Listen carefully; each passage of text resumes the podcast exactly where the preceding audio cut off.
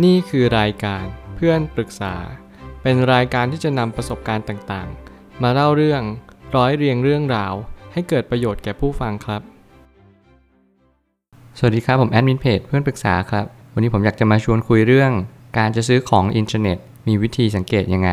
มีคนมาปรึกษาว่า คือเรื่องนี้อาจจะไร้สาระมากๆค่ะ คือหนูจะสั่งของในอินเทอร์เน็ต แล้วเคยสั่งครั้งหนึ่งได้ของแท้มา แต่ราคาถูกกว่าเจ้าของแบรนด์ หนูจะสั่งซื้อคอลลาเจนมาค่ะ จะถูกกว่าร้านอื่น เลยกลัวว่าจะเป็นของปลอม แต่มันก็อยู่ในราคาขายส่งนะ หนูควรตัดสินใจยังไงดีคะ คือจริง ๆ แล้วการซื้อของอินเทอร์เน็ตเนี่ยมันค่อนข้างอันตราย ซึ่งเราก็ได้เรียนรู้กันมาตั้งหลาย 10 ปีแล้ว แล้วสิ่งที่สำคัญในยุคนี้เป็นยุคที่จะเข้าไปสู่ยุค digital age อย่างแท้จริง ซึ่งมันหมายความว่าเราจะต้องใช้ในสิ่งที่บนพื้นฐานของคลาวด์ของอินเทอร์เน็ต หรือว่าของในสิ่งที่ มันไม่ได้เป็นรูปธรรม ในอนาคตอาจจะไม่ได้มีห้างสรรพสินค้ามากมายขนาดนี้ อาจจะมีแค่ที่ใหญ่ๆสักที่ 2 ที่ หรือไม่เกินเลข 2 หน่วย ซึ่งผมเชื่อว่ามันจะต้องเป็นแบบนั้นในอนาคต แล้วสิ่งที่สำคัญกว่านั้นก็คือ เราจะรู้ได้อย่างไรว่า อนาคตจะเป็นไปอย่างไร ก็ต้องดูจากวันนี้นั่นแหละ แล้วผมรู้สึกว่าแนวโน้มมันก็เข้ามาแล้วอย่างจริงจัง ซึ่งเราก็เรียนรู้จากการที่มีแอปมากมาย ไม่ว่าจะเป็น Shopee Lazada ซื้อของอินเทอร์เน็ตมากมาย บางคนซื้อใน IG อะไรแบบนี้เป็นต้น แต่สิ่งที่เรายังไม่เคยเรียนรู้มาก่อนเลยก็คือ เราจะปรับตัวยังไงกับยุค digital age อย่างแท้จริง ซึ่งผมก็เลยตั้งคำถามขึ้นมาว่า ปัญหาของการสั่งของที่ไม่มีหน้าร้าน คือความเสี่ยงที่ผู้บริโภคจะต้องพึงรับผิดชอบด้วยตัวของเราเอง แล้วนี่ก็คือเป็นสิ่งที่คุณจะต้องเรียนรู้ในการเข้าสู่โลกยุคดิจิตอลเมื่อไหร่ก็ตามที่เราต้องใช้ความไว้ใจในการซื้อขายสินค้า แน่นอนว่ามันจะเป็นเรื่องยากมากๆ เพราะในอนาคตคนที่จะมีศีลธรรมเนี่ยจะเริ่มน้อยลงมากๆ คนจะเริ่มขาดศีลขาดธรรม หย่อนศีลหย่อนธรรมอย่างแน่นอน ซึ่งสิ่งนี้มันจะเป็นสิ่งที่ย้อนแย้งกับยุคสมัย ยุคสมัยนั้นดีขึ้น แต่จิตใจนั้นกลับแย่ลง ซึ่งไม่ว่าผมจะศึกษากี่วิจัยก็ตาม หรือว่าตำราไม่ว่าจะเป็นธรรมะ หรือว่าจิตวิทยาปรัชญาก็ตาม เราจะเห็นตรงกันเลยว่า ยุคสมัยมันดีขึ้นมากๆ เรามาถึงในจุดที่ดีมากๆแล้ว แต่กลับกลายเป็นว่าความไว้ใจกันเนี่ยน้อยลงอย่างเห็นได้ชัด การจะเลือกซื้อของจะต้องดูรีวิวเป็นอันดับแรก ให้สังเกตคำพูดรีวิวในสินค้า หรือบริการนั้นๆว่าเป็นอย่างไร วิธีนี้ก็ค่อนข้างยากเพราะคุณจะต้องสังเกต คุณจะต้องพิจารณาอย่างแยบคายเลยนะว่า การที่คุณจะซื้อสินค้าได้สินค้าหนึ่งมันดีหรือไม่ดีอย่างไร แน่นอนว่าหลายคนอาจจะพลาด ผมก็เคยถูกโกงเหมือนกัน แล้วผมก็เคยพลาดกับการซื้อของอินเทอร์เน็ตเพราะด้วยความไว้ใจ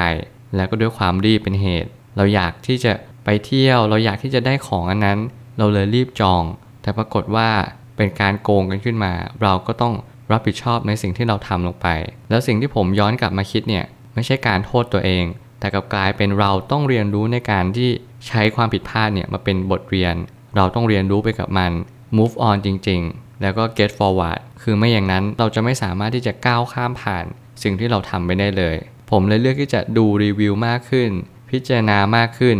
การจะดูว่าของแท้หรือของปลอมมันก็ไม่สามารถจะตอบได้อย่างชัดเจน แต่อย่างน้อยเราขอให้เขาไม่โกงก็พอ สิ่งเหล่านี้จะเป็นขั้นพื้นฐานที่เราจะต้องตั้งใจเอาไว้ แล้วต้องพิจารณาจริง ๆ สังเกตไม่แต่ร้านค้าเลยว่าเขา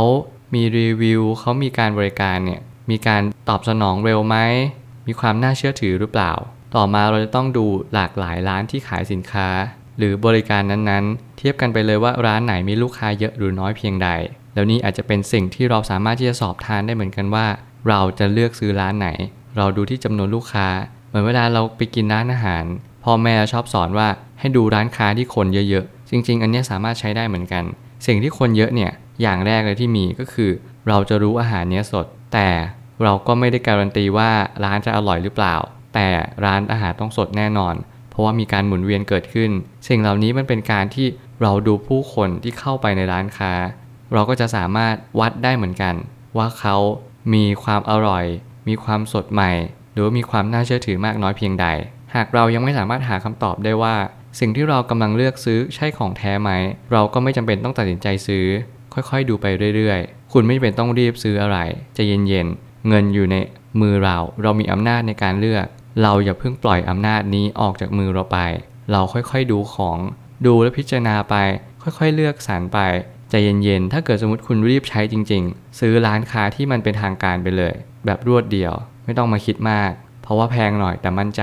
สุดท้ายนี้ทางที่ดีที่สุด อย่าเห็นแก่ของถูกเพียงส่วนเดียว ถ้าหากว่ามีร้านที่เป็นทางการ เราก็ควรจะเลือกร้านที่มีเครดิตน่าเชื่อถือ มาเป็นอันดับแรก แล้วนี่คือเหตุผลที่ดี และเป็นเหตุผลสุดท้ายที่ผมอยากจะฝากทุกคน ที่จะซื้อของอินเทอร์เน็ต อย่ามองเห็นแต่ของถูกหรือของแพงเป็นอันดับแรก แต่จงมองว่าของชิ้นเนี้ยได้แน่นอนไหม แท้จริงหรือเปล่า ถ้าเกิดสมมติมันไม่เป็นของแท้ เราได้รับมาเสียเงินอาจจะถูกกว่าครึ่งหนึ่งเราเสียเงินฟรีมันคุ้มกว่ากันหรือเปล่า แต่ถ้าเกิดสมมติเราจ่ายที่มันแพงมากขึ้น แต่มันร้อยเปอร์เซ็นต์สิ่งเหล่านี้มันจะทำให้เรามีความสุขมากกว่า ผมอยากให้ทุกคนลองใช้เงินอย่างมีสติ แล้วก็ลองดูว่า จะเลือกสรรสินค้าอินเทอร์เน็ตได้ยังไง เพราะว่ามีหลายร้านที่ก็ไม่น่าไว้ใจ แล้วผมก็เชื่อว่ามีหลายร้าน ที่เราก็จะสามารถไว้ใจเขาในการเลือกซื้อสินค้าได้เช่นกัน ผมเชื่อว่าทุกปัญหาย่อมมีทางออกเสมอ ขอบคุณครับ รวมถึงคุณสามารถแชร์ประสบการณ์ ผ่านทาง Facebook Twitter และ YouTube และอย่าลืมติด Hashtag เพื่อนปรึกษาหรือ f r ร e n d t a l k ด้วยนะครับ